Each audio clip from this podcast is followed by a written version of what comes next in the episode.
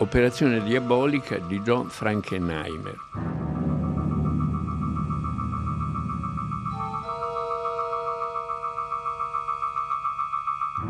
John Frankenheimer è un regista americano di notevole valore, ma che, come dire, si è arenato presto, ha fatto moltissimi film anche di successo, ma di genere, film eh, western, di gangster, eccetera, eccetera, ma era partito con ambizioni molto grandi. Fa parte di quella generazione di registi che sono nati nella televisione, quando la televisione inventava un linguaggio che prima non c'era e una forma di comunicazione che prima prima non c'era. Frankenheimer va ricordato per almeno tre film, a mio parere, bellissimi. Va e uccidi, 1962, fu poi rifatto anni dopo da un altro regista, ma in modo molto più piatto, che nell'originale si chiama The Manchurian Candidate il candidato della Manciuria, che è un film di fantapolitica, non esattamente di fantascienza, in cui un soldato americano in Corea a cui hanno lavato il cervello i comunisti e che ritorna, cose vere sono successe, eh?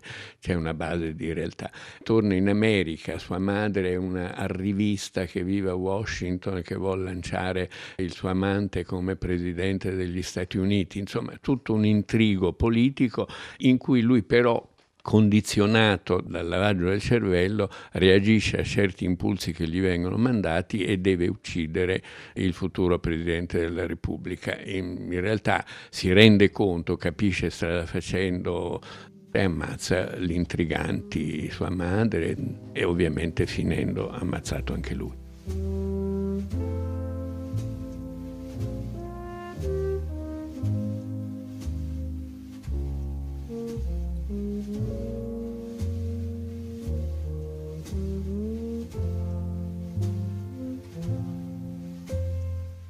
Operazione diabolica del 1966 si chiamava nell'originale Seconds, Secondi.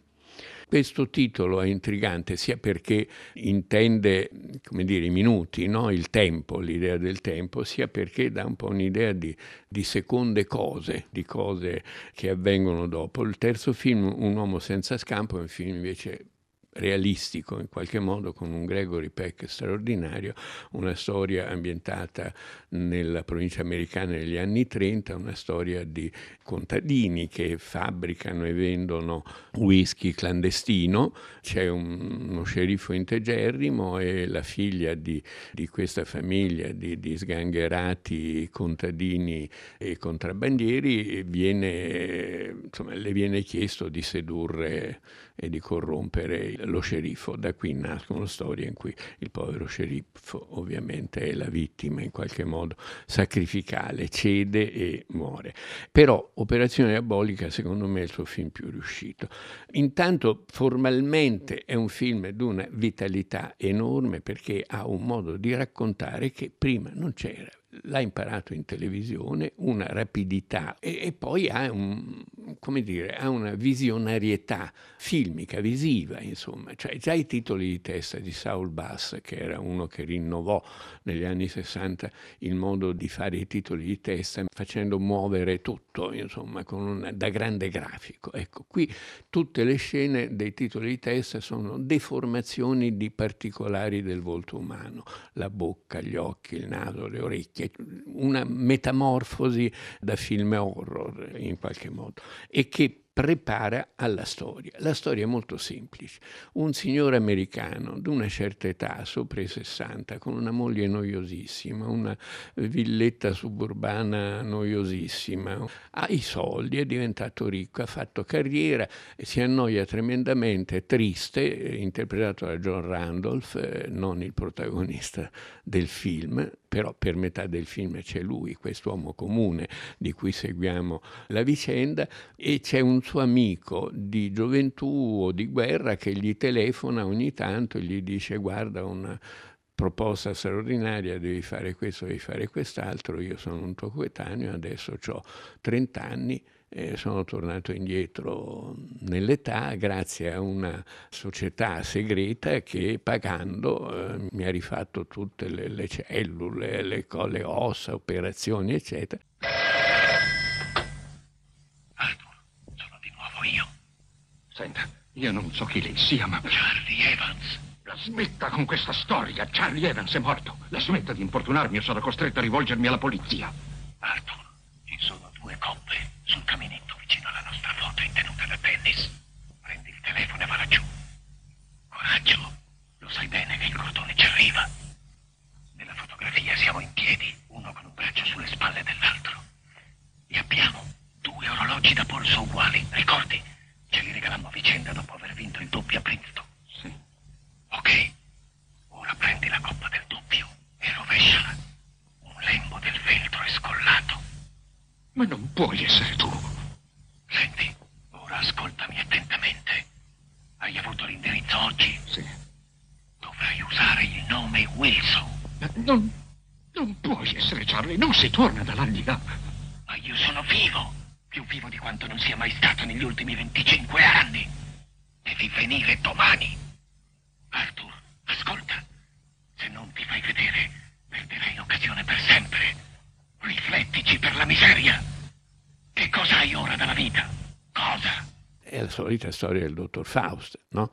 Faust e Mefisto, solo che Mefisto è un'associazione nata per questo, in cui si catturano dei super ricchi, li si irretisce, li si convince e gli si dà una seconda vita. Una seconda vita vuol dire secondi documenti, un passato, altro nome, eccetera, eccetera. Questo signore cade in questa sorta di geniale trappola e viene trasformato in Rock Hudson, che era uno dei divi più importanti degli anni 60 in America, eh, finito come qualcuno si ricorderà, omosessuale, morì di AIDS e fu uno dei morti più celebri. Anche grazie a lui, come dire, c'è stato un movimento di solidarietà con i malati di AIDS che ha prodotto poi dei modi di salvare i malati, insomma ha influito sulla campagna per la sconfitta dell'AIDS. Rock Hudson non era un grande attore, era un fusto belloccio, fatto qualche bel film, melodramma di Douglas Sirk, ha fatto delle cose notevoli, però non era sicuramente un grande attore, ma proprio per questo Frankenheimer lo volle e lui stette al gioco, perché doveva essere quest'idea del trionfo del sogno americano, il trionfo del sogno americano. Lo sa, signor Wilson, che lei rappresenta una specie di pietra miliare nel nostro lavoro? Quando toglieremo le bende, credo che sarà più che soddisfatto. Anzi, sono convinto che si metterà a fare la ruota come un pavone. Però ci vorrà un po' di tempo, quindi cerchi di avere pazienza mentre noi la prepariamo per la sua nuova vita. Su, via, non faccia così. Non può parlare perché le abbiamo estratto tutti i denti e completamente rifatto le corde vocali. Dia tempo ai tessuti di cicatrizzare. Quindi lui pianta la famiglia, lo fanno passare per morto, lo rifanno da capo a fondo, la vita che lui aveva sempre desiderato è quella dell'artista, lo fanno diventare pittore e vive in una comunità tipo Big Sur, California, i grandi intellettuali che si fanno il loro falasterio, però siccome è ossessionato dai suoi ricordi, straparla, quando beve straparla perché chiaramente non trova in questa nuova vita la soddisfazione che aveva sperato di trovare. ecco, mettiamolo qua. Ehi, ehi, ehi, ascoltate, io, io, ho un nipote, ho un nipote che studia, che studia ad Harvard da un anno. Tu non hai nessun nipote. Cosa? io non ho un nipote. Ok, giusto. Io non ho un nipote. Vai ad Harvard lo stesso. Vai ad Harvard lo stesso. E mia figlia è sposata con un medico e forse a quest'ora io sono nonno. Ma credetemi, non riusciranno mai a farmelo confessare. Io, io resisterò forte dei miei diritti costituzionali. Io, io non sono nonno. No, perché mi fissate tutti così? John! Ehi, John, perché? Ehi, John, perché mi fissano tutti così? Loro sanno. Sanno cosa? Sono come lei. E straparla a un cocktail in cui si scopre che tutti gli altri che partecipano al cocktail sono tutti che hanno una seconda vita e sono tutti come lui. Lui vuole essere trasformato ancora una volta per poter riuscire a avere una vita finalmente come, come sogna illusione anche questa, eh, gli si dice di sì e in realtà lo si ammazza trasferendo le sue cellule ad altri futuri operati. Il film è raccontato in un in un modo mirabile perché eh, la fotografia del grandissimo fotografo, uno dei più grandi direttori della fotografia della storia del cinema, che era un sino-americano, un cinese, James Wong Owe, che è stato insomma più volte Oscar, qui al suo meglio, insomma, eccezionale, con una chiave, come dire, nitida, americana, televisiva e però molto espressionista. Questa fusione di questi due modi, di questa chiarezza e di questa oscurità dà anche molto fascino a questo film.